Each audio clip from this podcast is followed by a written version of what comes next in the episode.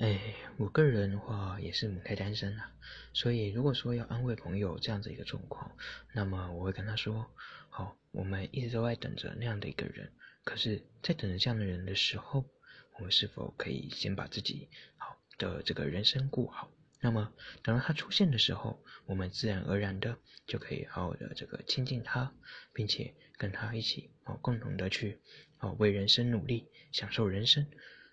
那这些事情我们都需要，哎，不断的去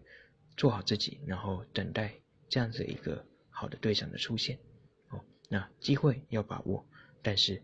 当机会出现时，你也要有那个能力，才能够去，哎，成为他最好的选择。好，谢谢各位。